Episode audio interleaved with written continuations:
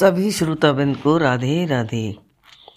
अभी तक हमने शिव परिवार की कथा सुनाई और अब मैं सुनाती हूँ कि भगवान ने असुर संहार की लीला कैसे करी। और तारक, तारकासुर और कार्तिक जन्म कैसे हुआ? तारकासुर कौन था और कार्तिक का जन्म कैसे हुआ? यह सब मैं आज बताऊँगी। एक तारकासुर नाम का राक्षस था। उसने घोर तपस्या की। ब्रह्मा जी प्रकट हुए। बोले, मांगो, क्या मांगते हो? तब वो बोला, मैं अमर हो जाऊँ।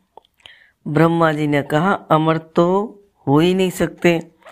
अमर देने, अमर करने का वरदान मेरे पास नहीं है। और कुछ मांगो। तब उसने कहा, मैं शिव जी के पुत्र के हाथ से मरूं। ब्रह्मा जी ने तथास्तु कह दिया। और चले गए। तारकासुर ने सोचा, शिवजी तो सती के भस्म होने के बाद सोचते ही नहीं है, न विवाह होगा, न पुत्र होगा। बहुत शक्तिशाली हो गया। उपद्रव मचाने लगा। तब सारे देवताओं ने विनय करी। कामदेव उनकी समाधि को भंग करने गया। कामदेव को भस्म कर दिया। तब राम जी ने कहा, तुम विवाह कर लो। शिवजी ने विवाह किया पार्वती से। पार्वती और गंगा दो बहनें थी। दोनों तपस्या कर रही थी शिव जी के लिए। पार्वती से शिव जी ने विवाह करने के लिए कह दिया, गंगा से नहीं कर पाए। क्यों?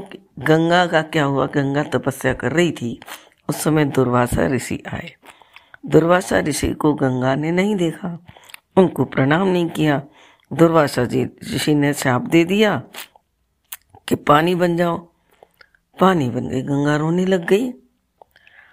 तब शिवजी ने कहा, तुमने तप किया है मेरे लिए, तुम चिंता न करो।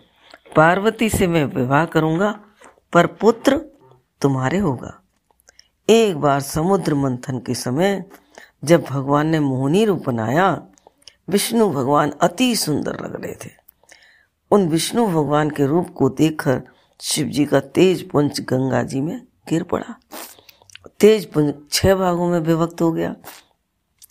उसे छह कृतिकाओं ने पाला।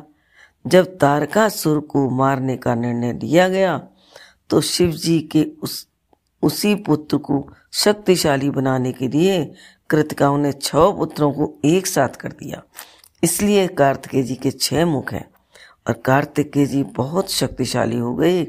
तारकासुर को कार्तिकेय जी ने मार दिया। बोलो, कार्तिकेय भगवान की जय, शिव शंकर भगवान की जय, गंगा मैया की जय।